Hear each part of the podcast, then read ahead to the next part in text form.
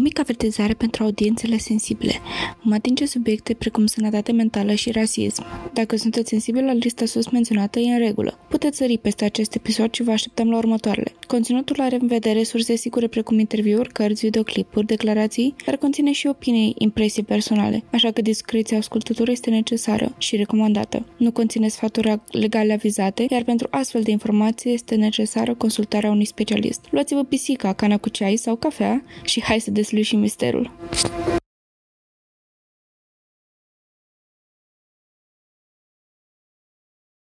Salut! Bine v-am regăsit! După o lungă și bine meritată vacanță ne-am întors cu episodul uh, acesta din Crime, Pisici și Cafea. Cu foațe proaspete. Și cu dorință de a continua să spunem povești uh, din sfera true crime și, desigur, cu orizonturi uh, extinse. Da, nimic nu se poate extinde mai mult orizontul decât uh, o vizită în uh, capitala true crime. Știu că este foarte populară pentru criminalii ei, Londra. Da. Și, nu știu, mi se pare că cumva se acel sentiment se revasă și asupra ta, cel care vizitezi, mai ales în perioada asta în care am fost noi, care e mai figuroasă, mai ploioasă și așa îți dă și senzația de iri, ceea ce eu ador. adică... Pentru asta am mers, de altfel. Am avut parte și de câteva experiențe de true crime, ca să spun așa, true crime oriented, orientate spre zona de true crime. Și am fost la London Dungeons și nu știu de ce am mers acolo. am fost mult prea încântată să merg acolo. Și cu toate că a fost într-adevăr o experiență foarte interesantă. It was scary. Măi, eu, eu de asta m-am dus, ca să fiu speriat. Măi, nu am fost speriată, gen cu scare jump-uri atât de nasoale. Mă așteptam să fie mai mult de, de scare jump și mereu am fost stresată că vai când va veni următorul colț, că sigur apare un scare jump de acolo sau sigur o să facă un actor de acolo ceva să mă sperie dintr-o dată. Nu a fost așa, dar uh, atmosfera și tot, tot, tot ce au reușit să creeze oamenii de la London Dungeons a fost categoric să te aștepți să se întâmple asta și nu se întâmplă niciodată.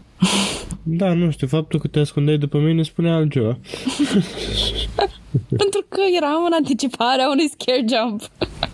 Eu zic că și-au îndeplinit misiunea. Da, și-au, îndep- și-au îndeplinit misiunea. Mi-a plăcut foarte mult pentru că am fost imersați într-o, într-o poveste în care noi eram, uh, complotam împotriva regelui și am fost descoperiți pentru asta și teoretic trebuia să mergem în temnițe pentru asta, dar ghici ce s-a întâmplat marele foc al Londrei și o trebuie să evacuăm Londra ca să nu fim mâncați de flăcări. Și apoi am trecut prin ciumă.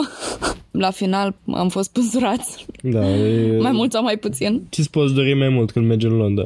Și am trecut și prin o mică istorisire a cazului Jack, uh, Jack Spintecătorul, care mi-a, mi-a plăcut foarte mult modul în care au atacat zona asta de, de istoria Londrei și chiar mă uit înapoi la experiența London Dungeons și nu numai că aș mai merge să mai experimentez ceea ce s-a întâmplat acolo, dar recomand la toată lumea să se ducă pentru că e unul din lucrurile din Londra pe care le fac turiștii, făcut menite pentru turiști, dar care nu sunt chiar așa de nasoale sau de cheesy, precum ai fi înclinat să crezi. Ei, în general, uh, experiențele astea, Madame Tussauds, London Dungeons, nu știu, cred că sunt făcute foarte interactive pentru turiști. Nu e pur și simplu ca un film care ți se derulează pe față, te imersează în, uh, în acea lume din care aparent faci parte dintr-o dată. Și și asta mi se pare foarte fain. Da, și foarte important, pentru că te aduce mai aproape puțin în ceea ce s-a întâmplat într-o istorie întunecată. Nu, nu, nu-i totul numai rochițe, tiare și uh, tronuri, ci este și pătura mai jos a societății care a trecut prin niște lucruri îngrozitoare. Din nou menționez ciuma neagră și uh, Marele Foc al Londrei, care am auzit de ele, dar din nou experiența asta m-a făcut să înțeleg mai în profunzime cât de mult a fost afectată Londra și oamenii Londrei la vremea aceea. Și totodată, și totodată să punem bazele unui motiv pentru care Londra are o infrastructură, infrastructură atât de bună. Adică, pe de-o parte, într-adevăr, focul Londrei, adică asta a fost o realizare a noastră în timp ce discutam despre uh, marele incendiu din Londra, uh, că dacă nu s-ar fi întâmplat marele incendiu, probabil infrastructura Londrei ar fi arătat cu mult mai diferit și probabil nu ar fi fost atât de uh, eficient gândit și construit. Dacă o pasă e Phoenix, că răsări din propria cenușă. Exact, literally. Asta e Londra.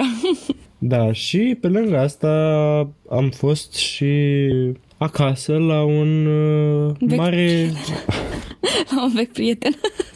Da, la un mare descifrator de mistere și anume la așa zisa casă a lui uh, Sherlock Holmes. Pe 221 Baker Street. Da, și care acum este muzeu, bine.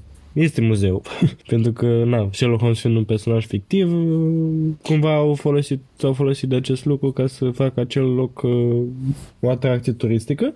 Ceea ce mi se pare amazing că au reușit să facă asta, pentru că la, după cum ai spus și tu, Sherlock Holmes a fost un personaj fictiv. Există speculații că ar fi existat în in the real life, dar there nu există dovezi. Și nu s-a fi numit așa, e pur și simplu un... Adică știu că cel puțin Moriarty, du- dușmanul lui Sherlock Holmes, pentru cine nu a citit uh, seria de cărți, uh, este categoric luat după un personaj real din, din câte știu eu, din câte am citit. Și mi se pare, mă întorc la ideea principală, mi se pare amazing că au reușit să facă această, acest muzeu bazat pe cât de detaliat erau scrise cărțile lui Conan Doyle și Adică simți că o persoană chiar a trăit acolo. Totul e rufăit, toate coverturile, toate mm, piesele de mobilier folosite și totul are sens. Sunt și chestii care erau și pe lângă cărți, care mi se par că hit the mark, care că sunt chiar uh, puse foarte bine la punct. Da, și cred că este singurul loc pe care l-am întâlnit care să fie cumva profitat de un loc fictiv dintr-o carte, fictiv, un loc dintr-o carte, dintr-o carte oarecum uh, fictivă. Ficțiune, da. Și să fie adus în real life. Știi? Și practic ne-a introdus într-o lume care părea că există. Adică mai mult ca oricând părea că Sherlock Holmes chiar a trăit acolo împreună cu Dr. Watson și cu toate obiceiurile care erau ilustrate în carte și mi s-a părut wholesome, foarte faină chestia asta, mm-hmm. pentru că practic e o muncă mult mai grea să aduci ceva din ficțiune să-l faci real decât să iei realul care este deja acolo și să-l uh, îngrijești. Da, să-l îngrijești, să adaugi o experiență în jurul lui, să-l faci astfel mm. încât să fie să merite să-l vizitezi, nu ca da. majoritatea da. caselor memoriale din România. da, adică mi s-a părut uh, că au făcut mai multă treabă decât dacă doar l-a fi întreținut locul unui personaj real. Exact, exact. Și poate că munca asta de a-l face real a făcut acel muzeu mult mai interactiv și mult mai interesant. Da, și erau foarte multe easter egg pentru persoanele care au citit cărțile, adică se vede că chiar niște oameni super pasionați de Sherlock Holmes au luat și uh, evidențiatorul și au subliniat toate detaliile și toate astea și au venit cu idei cum să facă cât mai, uh, cât mai aproape de cărți. Adică, uite, pe mine m-a impresionat că l-au inclus în muzeu și pe copilul care i-a aducea ultimele ultimele bârfe lui Sherlock Holmes de pe, de pe stradă și în cărți îi dă câte un bănuț. Sunt tot felul de de easter egg și chiar recomand Baker Street. Mai ales că lângă aveți uh, un parc foarte mare tot așa cu animăluțe frumoase și e o zonă perfectă de vizitat și de petrecut o zi. Eu cred că dacă ne apucăm să povestim tot ce s-a întâmplat în Londra, o să facem un uh, 24-hour stream. așa că ce a fi să începem cu episodul de săptămâna aceasta? Care nu va fi un caz britanic, dar uh, sper totuși să vă aprindă în continuare pasiunea pentru true crime. Dar vă promit un lucru, că episoadele următoare vor fi în strânsă legătură cu experiența noastră din, uh, din Londra. Astăzi vom vorbi despre un caz pe care l-am menționat în primul episod și anume cazul uh, gemenilor dubioase sau The Weird Twin Sister Case. Ah, țin minte ceva, știu că și atunci ai zis ceva de gemele dubioase și mm-hmm. am mhm. spus, uh, da, toți, uh, toți criminalii sunt dubioși în felul lor. În episodul ăsta simt că o să ne apropiem mai mult de paranormal decât de true crime, pentru că conexiunea dintre aceste două gemene este pur și simplu de bizară. O să fie un, un cuvânt re, uh, recurent, cuvântul bizar, pentru că e, e it's quite something else, e cu totul altceva decât de ce am auzit până acum. Cazul ăsta este real și țin să precizez asta la început pentru că nimeni nu cred, nici, nici mie nu vine să cred ce s-a întâmplat aici.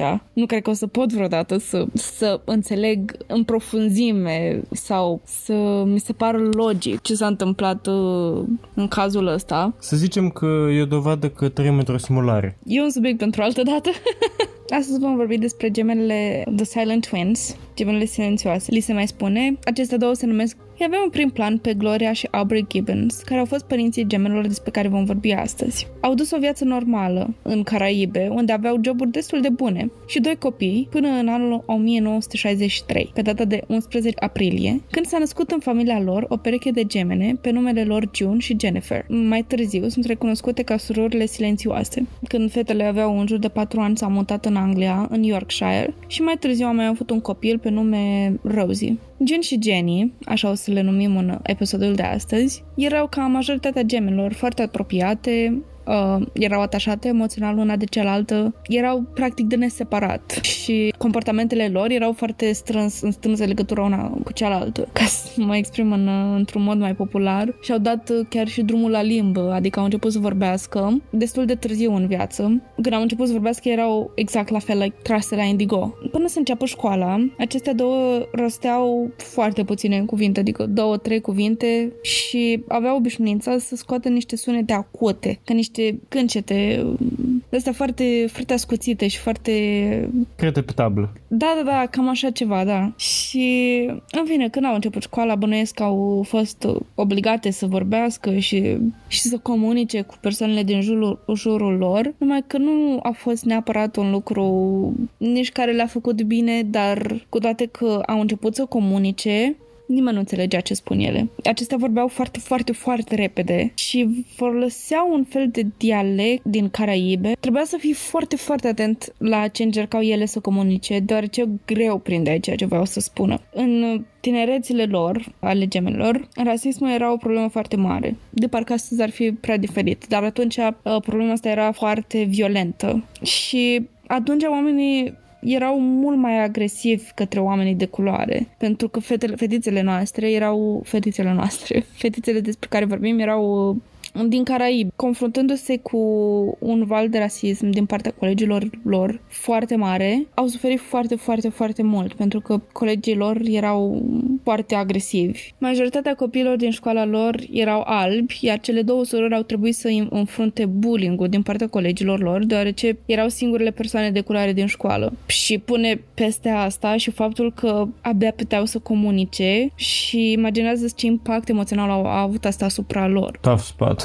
Da. Da, adică pe lângă faptul că e o schimbare pentru tine să vii în Anglia din Caraibe și pe atunci, într-adevăr, era o problemă și mai mare decât acum cu persoane de culoare, dar pe de altă parte e, în, e uimitor că de atât de mici copii uh, au învățat să fie rasiști uh-huh. și cât de repede cel mai probabil uh, preiau acest, uh, această discriminare rasială de la părinții lor sau rudele lor sau cei mari. Da, și mediul era foarte neprielnic, adică ceea ce trăim astăzi că bine și e normal să nu ne pese de culoare, dar încerc să spun asta într-un context istoric mai mult. Și dacă vezi în jurul tău oameni care sunt agresivi cu persoanele, avem și media care au făcut o treabă îngrozitoare la au contribuit foarte urât la ceea ce a însemnat um, rasismul și, în fine, stereotipizarea și oamenilor de culoare și tot felul de chestii, implicit înveți, nu numai de la părinți, dar și din jurul tău, când tot ceea ce te înconjoară este rasist și, adică, thank God că am reușit să încetul cu încetul.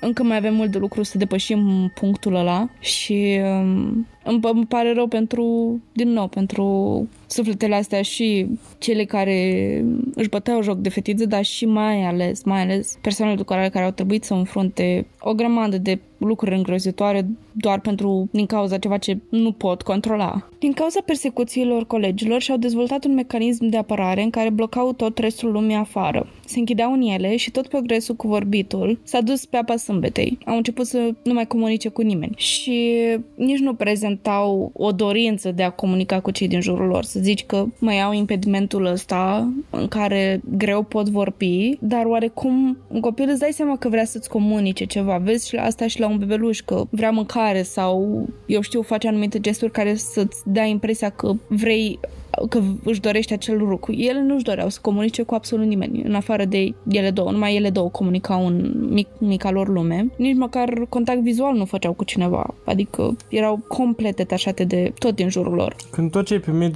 la cei din jur a fost ură, când ai încercat să comunici, eu cred că la un moment dat uh, încetezi să mai îți dorești uh, să comunici cu ei. Dar nici măcar cu părinții lor nu comunicau. Asta este lucru interesant, că nici măcar cu frații, surorile sau părinții nu comunicau. Erau complet complet detașate de tot. Sunetele acute și vorbitul foarte, foarte rapid au devenit doar un mediu prin care comunicau surorile gemele între ele și cu nimeni altcineva. Limbajul lor, desigur că a fost cercetat de specialiști și aceștia au ajuns la concluzia că vorbeau o combinație de dialect folosit în Barbados, care e un fel de combinație de engleză cu, lip, cu limbile folosite în Africa de vest și cuvinte în engleză cu pronunție din Yorkshire, doar că rostite foarte, foarte, foarte repede, adică la viteză extrem de mare și, din nou, nu prea își dădea nimeni seama ce ziceau, adică în mod, în in real time, când ele vorbeau. Au început să refuze să scrie, să citească și să, să participe la în orice fel de activitate didactică de la școală. Profesorii au fost foarte răbdători cu ele și au dat silință să le acomodeze și odată cu părinții au sperat că este doar o fază, că se vor maturiza și vor înce- înceta acest tip de protest, dar nu a fost cazul lui June și Jenny. Când gemele au împlinit vârsta de 11 ani, familia s-a mutat în Wales. În punctul ăsta nu vorbeau încă cu absolut nimeni, nici măcar cu părinții lor, nici cu sora mai mică, cu nimeni. Vorbeau doar între ele două. Odată cu mutarea în Wales, toți copiii au început școala. Părinții au, au sperat că aici fetele să, se vor deschide și vor reuși să se adapteze mediului de la școală mai bine. Dar din păcate a fost mai rău ca la prima școală.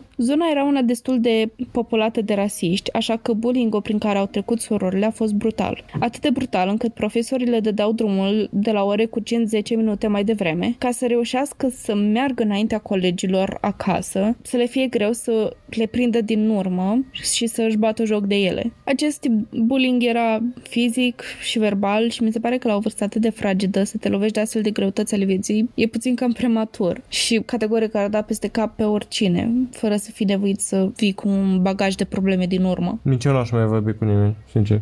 De fiecare dată când John și Jenny erau în public, aveau o dinamică foarte interesantă. Când se mișcau, când mergeau, o făceau mereu în sincron ca și cum ar fi fost o singură persoană care face acel lucru. Se comportau ca în oglindă. Când se împiedica una și cealaltă se comporta ca și cum s-ar fi împiedicat cealaltă. Păreau total total sincronizate. Acum îl avem în cadru pe John Reed, care a fost un cadru medical al școlii, care avea tascul să îi vaccineze pe copii de la școală și acesta i-a spus unui jurnalist pe nume Marjorie Wallace despre cele două fete care aveau un comportament foarte bizar. Acesta le-a descris ca fiind fără vlagă, amorțite așa nom, ca și, ca și cum nu le-ar păsa de nimic de ce se întâmplă în jurul lor. Nu au reacționat nici măcar la încep- înțepătura vaccinului și după ce fetele au căpătat atenția lui John, în februarie 1977, John și Jenny au fost admise la spitalul Whittybush și desigur că odată ce au ajuns la spital, din nou nu am mai vorbit cu nimeni, nici măcar, nici măcar una cu alta nu vorbeau când erau în prezența altor oameni, Gate. Uh, și numai internării, bănuiesc că au fost studiate din punct de vedere medical. Uh, da, au fost o cercetare pe care l-au dus oamenii de acolo, gen foarte frugal, adică foarte rapidă. It was just a quick check-up. Nu le-au putut diagnostica cu ceva sau eu știu să le bage sub un anumit tratament. Deși probabil și toată seria asta de evenimente, faptul că au fost descoperite că se comportau foarte dubios și aveau clar un comportament deviat, le-au au contribuit la admiterea lor la o școală pentru educație specială. Și au fost într-adevăr la 14 ani mutate la această școală de educație specială în Eastgate. Aceste fete din nou nu au fost surprinse că vorbeau absolut deloc. Nimeni nu le-a auzit că vorbesc. Motivul pentru care a fost uh, trimise la acest institut a fost să învețe mai mult despre persoanele lor în parte și să învețe cumva să funcționeze de unele singure. Pentru că la 14 ani treci totuși în perioada aia de puberta- prin pubertate, you figure things out about yourself, adică ești, începi să fii adolescent și ele încă erau foarte închistate, erau foarte blocate în relația lor. Până la urmă au fost separate. Jane a rămas la școala despre care vorbim și June a fost trimisă la o unitate pentru adolescenți la 50 de kilometri distanță. Cu toate că cadrele de acolo au avut cele mai bune intenții când au făcut separarea asta și că ele se așteptau cumva ca surorile să se atașeze de persoanele rămase în jur, adică de asistenți, de medici, de infirmieri, eu știu. Așa ar fi trebuit să se simtă în, în siguranță în lipsa surorilor. Dar a avut rezultat opus față de ce s-au așteptat oamenii de acolo. Fetele au dezvoltat catatonie. Știi ce e catatonie? Da, asta e vegetativă, adică așa de pseudocomă, de mai cum nu, ești, nu se poate atrage nimic atenția. Da, după dicționar, citez, este un sindrom psihomotor al schizofreniei caracterizat prin starea de fixare a corpului în anumite poziții, prin conduita stereotipă și stupoare mentală. Închei citatul. Adică nu te poți mișca, ești o legumă, stai într-un loc. Nu știu că nu te poți cât uh, nu vei să te miști. Hai să uh, divagăm puțin și să ne gândim când ești foarte, foarte, foarte trist. Din nou, vrei toată ziua să stai în pat, dacă încerci să te ridici, să faci ceva și să, eu știu, să pui o chestie la loc, pur și simplu n-ai nicio vlagă, n-ai nicio energie să o faci și îți vine doar să stai în pat și să te odihnești, în fine, să, eu știu, să stai și să nu faci nimica. Și nu cred că e mai mult o voință că vrei să stai în pace, corpul tău îți cere să faci asta și cred că ne întoarcem la surorile silențioase. Cred că și ele au simțit ceva de genul. Bine, la, la ele au fost deja diagnosticate cu chestia asta. Dar, din nou, cred că nu puteau să se miște mai mult decât nu voiau să se miște. Da, e o absență psihomotorie. Pur și simplu nu prezintă niciun interes uh, cei în jur. Adică știu că poți să țip la asemenea persoane în ureche și așa și ele nu reacționează.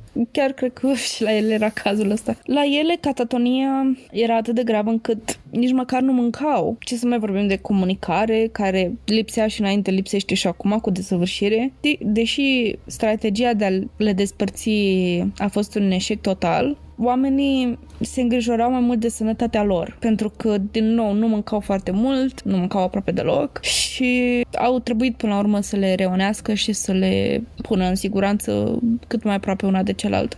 Și și-au revenit după? La vârsta de 16 ani au fost trimise înapoi acasă pentru că au terminat ciclul școlar secundar. Cred că așa se cheamă la ei. Adică am tradus din engleză în română. Și desigur că nu și-au revenit. Au continuat, nu au mai continuat studiile de atunci, adică nu au urmat o școală, o școală eu știu, profesională sau un liceu sau o facultate, ce să mai vorbim. Așa că câțiva ani după ce au terminat cu școala, au rămas acasă și și-au petrecut majoritatea timpului, majoritatea timpului în, în camerele lor, jucându-se cu păpușile, scriau tot, fel de, tot felul de scenete împreună și le puneau în scenă una pentru cealaltă, se filmau, eu știu, vorbeau în uh, limbajul lor, dar uh, activitatea care le aducea cel, cea mai multă fericire a fost scrisul. Când acestea erau închise în uh, camerele lor, nici măcar nu ieșeau să mănânce, iar când aveau programul un program la TV la care voiau să se uite, le lăsau părinților bilete cu data și ora la care voiau să se uite la televizor și emisiunea la care voiau să se uite și atunci familia trebuia să lase ușa deschisă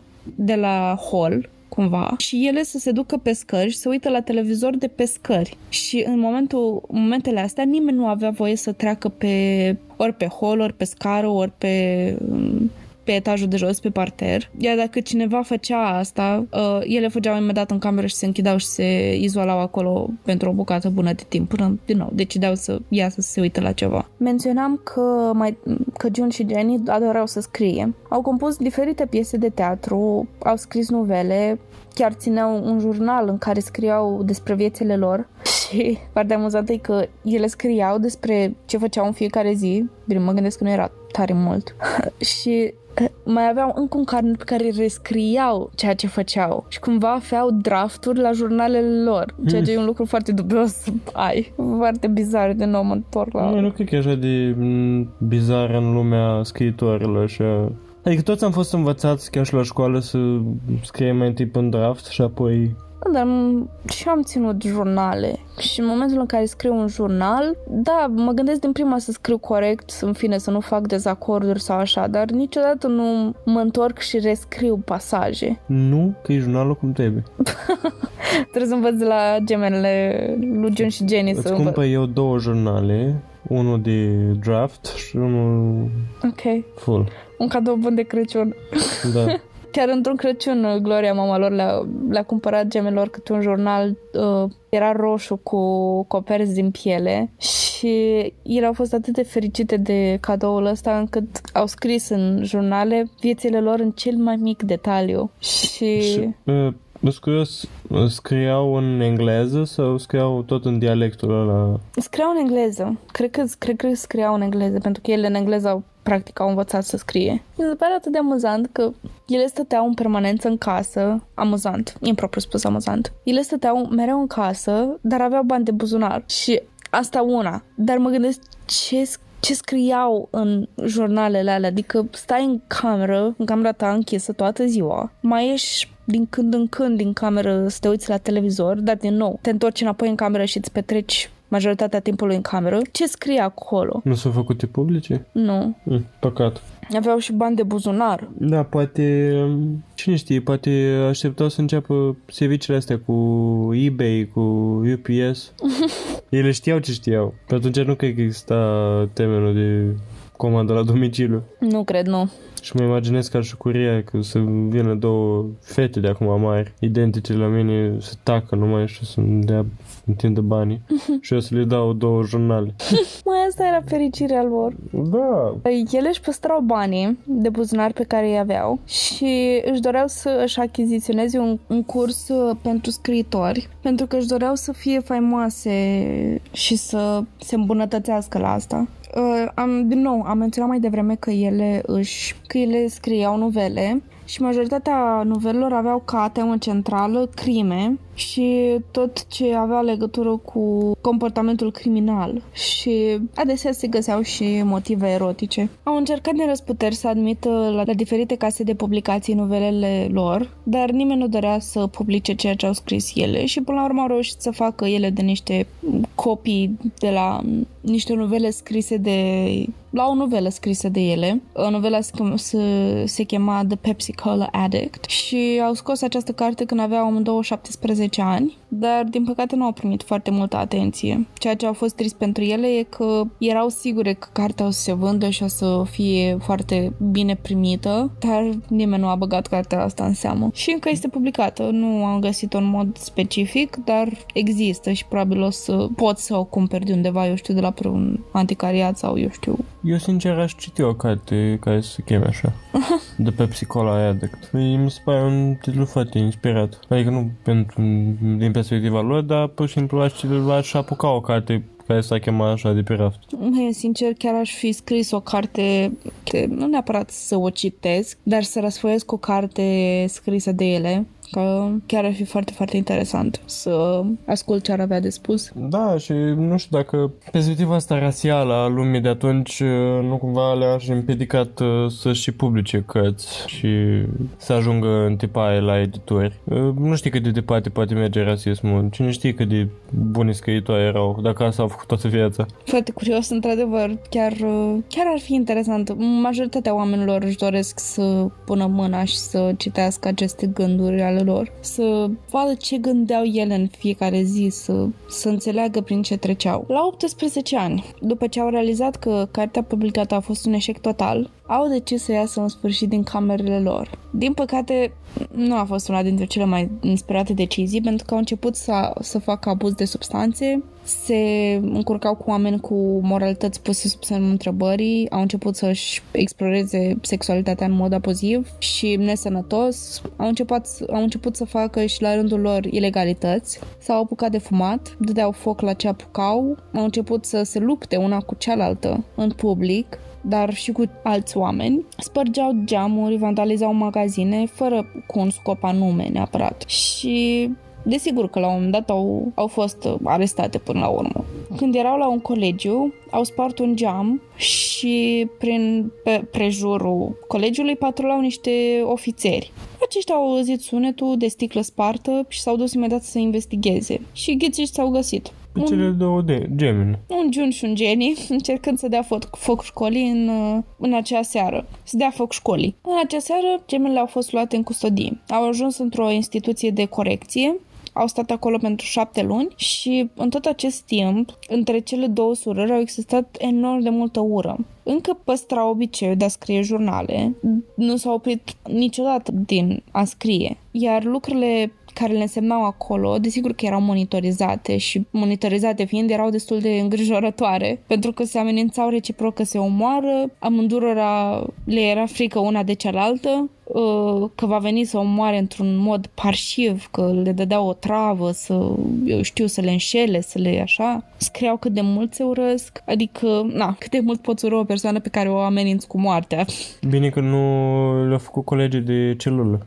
Lucrul interesant este că făceau asta doar când erau împreună. Ce făceau asta? Se amenințau și se băteau, se urau, le era frică una de cealaltă, dar din nou se urau enorm de mult, iar când erau separate, fără cale de acces una, de cealaltă, una către cealaltă, scriau cât de singure se simt, cât le este dor, dor una de cealaltă și aveau comportament sinucigaș. Scriau că nu are niciun sens să trăiești pe lumea asta dacă ești singur și... Nu mai urăști pe nimeni. și că le este dor una de cealaltă și că nu ar putea trăi despărțite. Iar când cele două erau reunite, era din nou ura de pe lume acolo, între ele. Eventual, fetele au fost acuzate pentru 16 infracțiuni de furt, incendiere voită, nu știu dacă este în română arson. Da, incendiere, da, există, cred. Incendiere voită și vandalizare, la care au pledat uh, vinovate. Din cauza istoricului de boli mentale, au fost diagnosticate cu borderline personality disorder. Așa că nu au făcut ani de închisoare, ci au fost admise la Bradmore Hospital, la un centru psihiatric de maximă siguranță unde vor sta pe o perioadă nedeterminată. Cât erau acolo, medicul care se ocupa de ele descria ca fiind dereglate mental și foarte periculoase. Au fost ținute departe una de cealaltă și au observat că într-o zi una dintre ele făcea foamea, pe când cealaltă mânca de se spărgea și făceau cu schimbul zilnic. erau în tandem, erau, erau o dinamică foarte bizară. Erau ținute pe paliere diferite în același spital și adesea erau găsite înghețate în exact aceeași poziție. Am, amândouă stăteau exact în camerele lor, desigur, separate pe paliere diferite, dar stăteau în exact aceeași poziție. Bine, ținând cont că au stat atâția ani închis în camera lor uh, una cu cealaltă, uh, bănuiesc că și-au făcut propriile lor uh, un obicei, în primul rând, și Doi, e posibil să se fi înțeles de la început, ce puțin cu foamea și cu mâncatul. O zi mănânc eu, o zi mănânci tu. Da. Ca să fim dubioase. La chestia asta m-am gândit și eu că cele două, petrecându-și practic fiecare secundă a vieților împreună, se cunosc foarte, foarte, foarte bine. Și m-am gândit că chestia asta cu poziția în care stăteau nu e o chestie chiar atât de trasă de păr, pe când chestia asta cu mâncatul. Adică cât de bine te poți înțelege la început să mănânci ca sparta o zi și o zi să faci foame? Adică cred că s-ar ar apărea la un moment dat, eu știu, o confuzie sau ceva, ci cred că în punctul ăsta aș putea crede că este o conexiune între cele două mai mult, mai mare decât, eu știu. Măi, uh, e posibil, însă trebuie să ne gândim că și comportamentul ăsta obsesiv pe care el îl aveau, chiar și legat de scris un jurnal și așa, tot o obsesie, chiar dacă e una constructivă, probabil. Tratament, uh, comportamentele astea obsesive te fac să fii mult concentrată pe o anumită chestie, de exemplu, să, fii, să nu uiți în ce zi trebuie să mănânci și în ce zi trebuie să faci foame. Mm-hmm. Așa că poate ele le conferă altă semnificație aceste lucruri și poate pentru ele era mai important decât ne se pare nouă. În timpul lor acolo, June a încercat să-și pună capăt vieții, iar Jen a atacat un asistent din cauza asta. A fost drogată cu o substanță cu efect antipsihotic, ceea ce o făcea să își piardă cursul gândurilor puțin, văzul să fie înțețoșat, neputând să scrie sau să citească.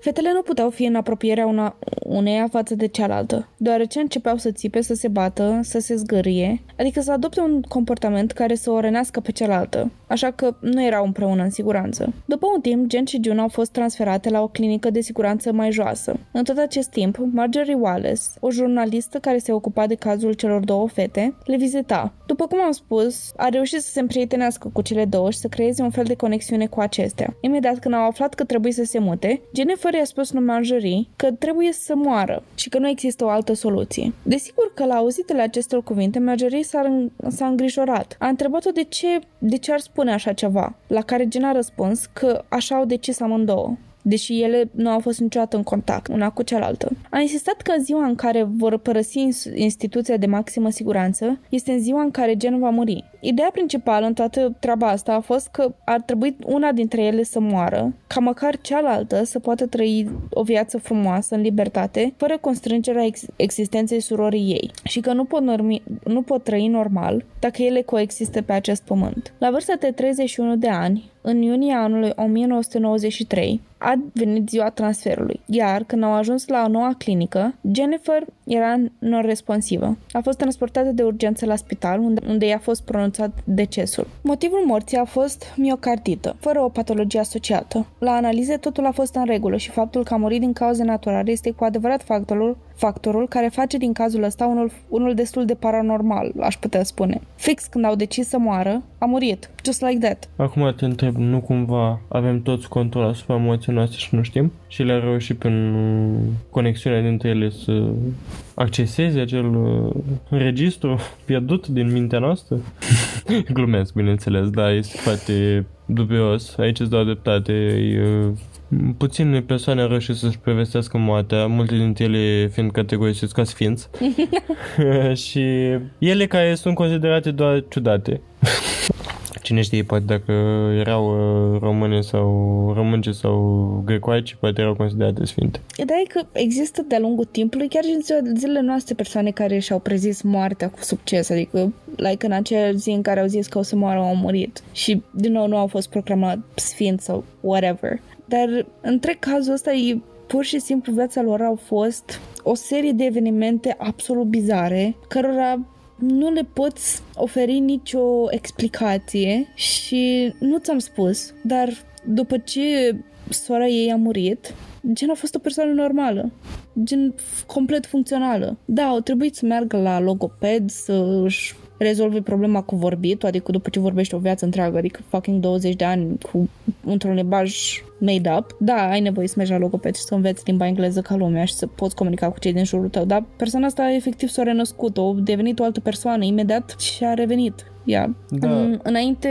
să moară, Jen și-a pus capătul pe surorii, umărul surorii sale și a rostit uh, cuvintele At last we're at. Și aici am ajuns. Cumva ca o pronunție a persoanelor care, a persoanei care au fost cele două. Și inevitabil mă, mă întorc la mitologia, am uitat exact originea acestei mitologii, dar de la tine am aflat-o, că noi pe vremuri eram doi adică eram două persoane legate de același corp și până în ziua au venit și ne-au trăznit și am devenit uh, două persoane. Și nu pot să nu mă gândesc la chestia asta. Poți să elaborezi tu pe, pe chestia asta. Da, era o mitologie ori mesopotamiană, ori gre- greacă. Cred că mesopotamiană, cred că era. În fine, nu mai țin minte exact care. Dar uh, știu că inițial pe planetă eram uh, noi însă aveam ambele sexe, e o perspectivă mai mult sexuală decât uh, sentimentală. Dar uh, aveam ambele sexe, eram practic uh, Hermafrodiți. hermafrodit, da, și cumva nu mai aveam nevoie, ne reproduceam singuri. Și la un moment dat, da, un zeu a venit și ne-a despățit și a făcut bărbatul și femeia și cumva noi uh, ne petrecem viața căutându-ne cealaltă jumătate și există o singură jumătate potrivită pentru noi. Numai că e foarte greu să o găsești. Și când o găsești, ești, îți, îți uh, găsești cu adevărat sursa fericirii. Mm-hmm. Da, este și o perspectivă sexuală, este și o perspectivă mai uh, sentimentală în, tot, în toată mitologia asta. Și de ce nu poate să stea și la baza poate să stea și la baza legăturilor astea ciudate dintre aceste două surete, pe exemplu. Nu știu, ideea asta că în general soarele sau gemenii în general uh, au o conexiune aparte încă din, uh, încă din bota mamelor este foarte populară și foarte, adică sunt genul în care știu una cum e cealaltă la sute de kilometri de, de pătaie. Simte că au murit sau simte că îi se întâmplă ceva rău. Multe persoane au, au declarat uh, experiențe din astea. Unele sunt poate patinetoare, altele poate au un sâmbure de adevăr, însă deocamdată cu știința actuală nu prea pot demonstra chestia asta, pentru că sunt evenimente foarte singulare și foarte randomizate. Adică nu ai tot timpul două surori ciudate care, pe care să le studiezi și să le diseci, în ghilimele, din punct de vedere psihologic și științific. Da, într-adevăr, de-a lungul timpului, din mărturii mai mult decât științific admis, faptul că gemenii, tripleții, pentru că au o conexiune foarte specială și cu toate că avem aceste mărturii și așa, cunoaștem eu, e a common knowledge, e de bun simț să, când te gândești la gemeni, gata, te gândești la o conexiune între două persoane foarte, foarte strânsă și foarte specială și, într-adevăr, sunt curioasă și cred că lumea merită mai mult despre, să știe mai mult despre această conexiune, ce e ea, ce înseamnă ea, cum funcționează și e, e, mi se pare că și pentru eu știu, în știință, în uh, neuroștiință. Este important să... Ar fi un breakthrough foarte mare, ar fi într-adevăr o revoluție în domeniile astea să cunoaștem ce, s-a întâmpl- ce se întâmplă exact în conexiunea asta dintre gemeni. Da, și practic e ceva ce noi acum pe bun de plate considerăm paranormal, însă cu mulți ani înainte consideram paranormal și internetul acum, dacă mi-a fi spus cineva în 1900 că vorbește cu prietena lui uh, din America pe WhatsApp, probabil aș fi considerat foarte paranormal. Și sunt multe lucruri care încă există pe planeta asta și în afara ei și care sunt, uh, le putem considera în acest moment paranormale. Și Poate că va veni vremea în care se va descoperi că, într-adevăr, în uh, timpul uh, gestației, uh, gemenii împart anumite căi neuronale și anumite părți ale creierului, de ce nu? Nu știu. Dar e clar că sunt în conexiune. Pe mormântul surorii sale, June a scris o poezie specială. Citez. We once were two, we two made one, we no more two, through life be one. Rest in peace. Adică, la un moment dat, am fost amândouă. Amândouă făceam unul. Nu mai suntem amândouă. Prin viață suntem una. Da, deci practic, nu știu, mă duce cu gândul și la asta, asta cu dimensiunile, știi, cu mai multe dimensiuni care coexistă mm-hmm. și cumva că nu pot coexista ambele în aceeași dimensiune. Yeah. și limbajul lor poate era reptiliană.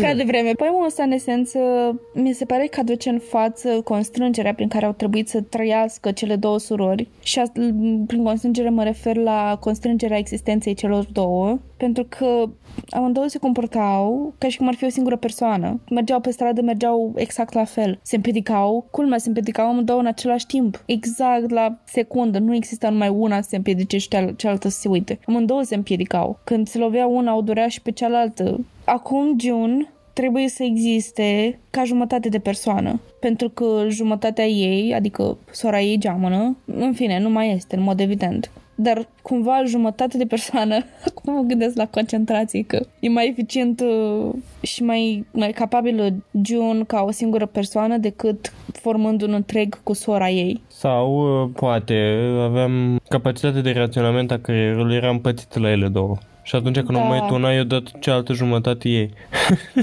Îmi pare rău că discutăm fapt chestia are- atât de, chestia atât de Meta. meta, atât de absurde la prima vedere. Dar, dar are sens ce spui. Nu vreau să-ți uh, infirm teoria, pentru că la nivel psihologic, chiar și în cuplu, adică chiar și noi, noi doi observ chestia asta, că nu pot să mă raportez la o problemă numai din punctul meu de vedere. Oare cum mă bazez și pe tine cumva să ajungem la un numitor comun și să, ra- să ne descurcăm în lumea asta however, știi? Adică implicit când ai o persoană aproape de tine, te poți baza cu- pe ea și cu jumătate din creierul tău, ca să mă, să-mi spun așa, înțelegi? Da, înțelegi ce zic? și, da, și ideea e că involuntar te gândești, poate chiar fără să vrei, la ce ar face cel de lângă tine. Și Exact. când îl cunoști foarte bine, cumva știi ce ar face și uh, iei decizii și în funcție de asta. Dar uh, eu încă nu m-am împiedicat uh, din cauza că m-am gândit că toți te împiedici. Deși ești foarte împiedicat. Măi, mă refer în general la decizii și la modul în care scriau, adică ei, na- ele navigau viața jumate cu ceea ce ar face cealaltă, pentru că, din nou, au fost forțate să se descurce cu anumite greutăți împreună. Amintim de bullying-ul din școală, în fine, cărțile lor care n-au, fu- care n-au avut succes și greutatea asta nu a fost pusă în creierul lor să fie procesată separat și cumva jumătate din creierul lor s-a bazat pe ele, dar jumătatea din creierul lor s-a bazat și pe cealaltă, pe suportul pe care le o- o oferea cealaltă, știi? Mhm. Și de asta zic că erau atât de dezechilibrate prin lipsa de sine de care duceau. Mereu erau împreună, mereu erau cele două, nu erau niciodată, nu cred că se gândeau niciodată una la alta ca individ de sine stă- stătător. Mereu erau conștiente că cealaltă există și că cealaltă trece prin exact același lucruri prin care trec și eu și că probabil ea are soluția de care am eu nevoie. Și de ce trebuie să mă chinui eu să mă descurc prin asta când cealaltă deja știe cum să o facă sau probabil știe cum să o facă și din nou se bazau una pe alta și era o, e, o relație de coexistență care chiar chestia asta cu, cu creierile care ai spus-o tu mai înainte actually kind of make sense. Da, și ideea, uite, dacă nu făceam în perioada asta stagiile de psihiatrie, acum în anul 6 le fac, poate că aș fi gândit altfel despre chestia asta, dar acum știind, uh, na, văzând m- mulți pacienți uh, la spitalul de psihiatrie, cum gândesc și cu schizofrenie, care au tot timpul, chiar și temele alea recurente că cineva le spune să facă acel lucru, da, în credința populară înainte se credea că este diavolul sau așa care îți șoptește să faci un lucru rău sau chiar un pacient am avut uh, care spunea că aude două voci, una bună și una rea. Și uh, un cea rea îi spunea să, să se spânzure, cea bună îi spunea să nu o facă. Și a câștigat vocea bună Mhm. și nu s-a mai spânzurat. Da, m- biserica spune, da, Bine, Ca ca orice- it's fucked up. ca orice- Faptul că neagă existența bolilor mentale, that's terrible. Da, ca orice transpunere a bisericii, transpun prin perspectiva credinței și așa. În schimb, din punct de vedere și mult timp cred că această viziune a bisericii a împiedicat uh, oarecum dezvoltarea fieldului ăsta de neuroștiință, de psihiatrie, de boli mentale. Categoric. Înainte erau bisericile care țineau, de care țineau spitalele de boli mentale și cumva aduceau o, din asta o tematică de mântuire și de așa vezi uh, American Horror Story sezonul 2. Da, da. și Da, adică avem, uite, că tot suntem la un, un, un podcast de true crime și, într-adevăr, episodul ăsta a fost mai uh, ciluț. Uh, menționez, uite, tot că ziceai de biserică și boli mentale, ai auzit de preotul din uh, Vaslui, parcă era, care a performat o exorcizare pe o pacientă, dacă pot să-i spun așa, care avea schizofrenie. Și până la urmă tipa a murit pentru că nu-i dădeau mâncare în apă și asta și era supusă unor chinuri foarte, foarte grele. mai sincer nu am auzit, nu cred că...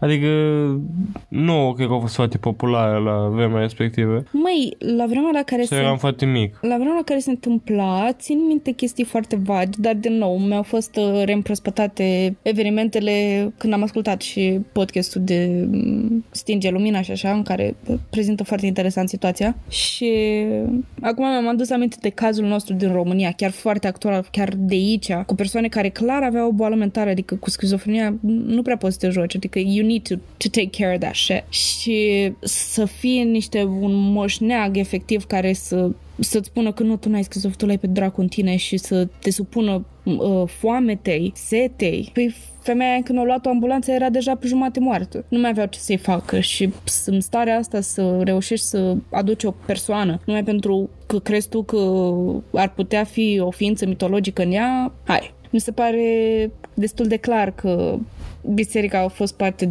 din problema evoluției domeniului bolilor mentale și a altor domenii, nu numai asta. Ideea centrală e că ar trebui să ne gândim și la asta când vine vorba și de cele două surori. Sunt lucruri pe care încă nu le cunoaștem în fieldul ăsta al bolilor mentale și acele voci care poate multă lume le aude și sunt kind of similar, uh-huh. adică cam toată lumea aude cam același lucru. Poate fi, da, dubios la prima vedere, dar poate fi și explicat, uh, poate în, în cele ce urmează din punct de vedere științific. După moartea surorii ei, Joan a fost o persoană cât se poate de normală. Uh, s-a schimbat radical. A avut destul de mult de tras să învețe să vorbească și să adune skillurile sociale necesare care să o poată integra bine în societate. Dar evoluția ei în viața de după moartea lui Jen a fost în contrast cu viața ei din timpul vieții lui Jen. La 32 de ani, un an mai târziu, a fost eliberată de la clinica la care a fost transferată. Și tot ce a trebuit să facă este să ia medicamente pentru problemele ei. A fost diagnosticată cu anumite probleme psihotice și cu episoade, dar cu toate astea a învățat să vorbească și când trăia, totuși când trăia emoții puternice, când era foarte fericită și foarte încântată, încă se întorcea limbajul pe care îl folosea cu sora ei. Și, adică, na, după 30 de ani în care vorbești așa, mi se pare cu totul greu să îți schimbi modul în care vorbești. Adică e ca și cum ai învăța o limbă nouă. Mi se pare, mi se pare că fix în punctul ăsta a ajuns June. În fiecare mart vizitează mormântul surorii ei și a început să ceară să, să fie chemată pe numele Allison, adică numele ei mijlociu, pentru că voia să înceapă o viață nouă. În cartea scrisă de Marjorie Wallace despre acest caz, scrie că lui Allison i-ar trebuit în jur de 5 ani să jilească, să accepte și să scape de vinovăția pe care o purta pentru moartea lui Jen. Pentru că până la urmă erau într-adevăr una. Nu, nici eu, nici nimeni nu are dreptul să spună altceva despre identitatea relației lor. Iar dacă cele două consideră că au fost una, atunci I think we should call it one, adică sigur era una. Și în acest mindset nu ai cumva, nu ai cum altcumva să judeci cazul ăsta decât prin prisma acestui fapt. Până, eu știu, alte dovezi științifice irefutabile ar putea ieși și să, să dovedească clar că e altceva. Cam atât a fost episodul de astăzi. Unul foarte încărcat de greutatea unei vieți petrecute diferit, aș putea spune. Nici, nici nu sunt sigură cum să mă raportez la cazul ăsta. Da, nu știu, am mai făcut, na, avem câteva cazuri făcute și înainte și m-am mai documentat și pe tema alta. În schimb, niciodată nu cred că m-am gândit că o să fie sezură la noapte după un caz, chiar și Ted Bundy sau așa. Adică da, sunt comportamente pe care oarecum le pot înțelege, le pot defini, Uh-huh. Însă ce s-a întâmplat între cele două surori încă nu poate fi definit, nu poate fi înțeles și în mintea noastră, în subconștient, este perceput vorba ta ca paranormal. Uh-huh. Și e acea frică oarecum subită, mocnită, că o să vină surorile și uh, hac, hac. Uh, sora cea care a supraviețuit relației a, încă este în viață în ziua de astăzi, dar n-a mai publicat nimic, nicio carte. Cred că, cred că ăsta e și motivul pentru care încă nu avem niște texte pe care să le analizăm sau niște niște, nu neapărat să ne analizăm noi, eu și Alex, ci niște specialiști care să vorbească despre aceste texte și să se pronunțe cu un diagnostic mai bine documentat, mai bine mai bine pus. Și cred că în cazul ăsta revine la suprafață frica creierului uman de incertitudine. Pentru că, above all, peste toate ce am discutat în episodul ăsta, fie că le consider aberații sau nu, trebuie să conștientizez faptul că creierul nostru le îngrozit, creierilor noastre le e îngrozitor de frică de necunoscut și de ceea ce nu pot concepe printr-o definiție sau printr-o... Prin regulile Prin, prin, niște, care... pa, prin niște parametri exacti. Da, prin regulile care credem noi conduc lumea în zilele noastre. Da, și aici, într-adevăr, cazul ăsta, chiar dacă nu e chiar de true crime, adică nu avem o victimă care să, eu știu, fi fost băgată în acid sau orice altceva, cred că asta este, de fapt, este unul dintre cazurile care mi-au stârnit din ce în ce mai mult interesul pentru true crime, pentru că true crime e, e ceva dincolo de, de, eu știu, criminali și dispariții misterioase Da. și este și vorba despre povești, mai mult sau mai puțin tragice, care te pot mișca într-un mod în care îl poți conștientiza dacă stai să te gândești și procesezi anumite chestii și de asta mi se pare și cazul ăsta important să-l avem discutat aici pe podcastul Crime, Pisici și Cafea. Da, și m, practic îți stârnește, te face să-ți pui semne de întrebare și să chestionezi ce se întâmplă în jurul tău în asemenea caz. Uh-huh. Pentru că fiind ceva necunoscut, fiind ceva sumbru, paranormal, uh, da, poate fi într-adevăr o frică de necunoscut și să fugi, dar poate să te și atragă. De genul din filmele horror uh, când uh, cineva dispare și cealaltă persoană, deși aude muritul și așa, se duce și uh, întreabă Jenny, are you there? Da. Cu lantena. um, da. Să nu o mai lungim. Vă mulțumim din suflet că ați vizitat și episodul ăsta. Și dacă aveți, eu știu, alte teorii sau known facts about the case, vă invit pe Instagram să vorbim despre despre cazul ăsta. Lăsați părerea pe Instagram la crime și pisici, punct între ele, sau pe adresa de e-mail la crime și pisici.gmail.com și vă așteptăm la episodul următor. Cu nerăbdare. Pa! Pa, pa!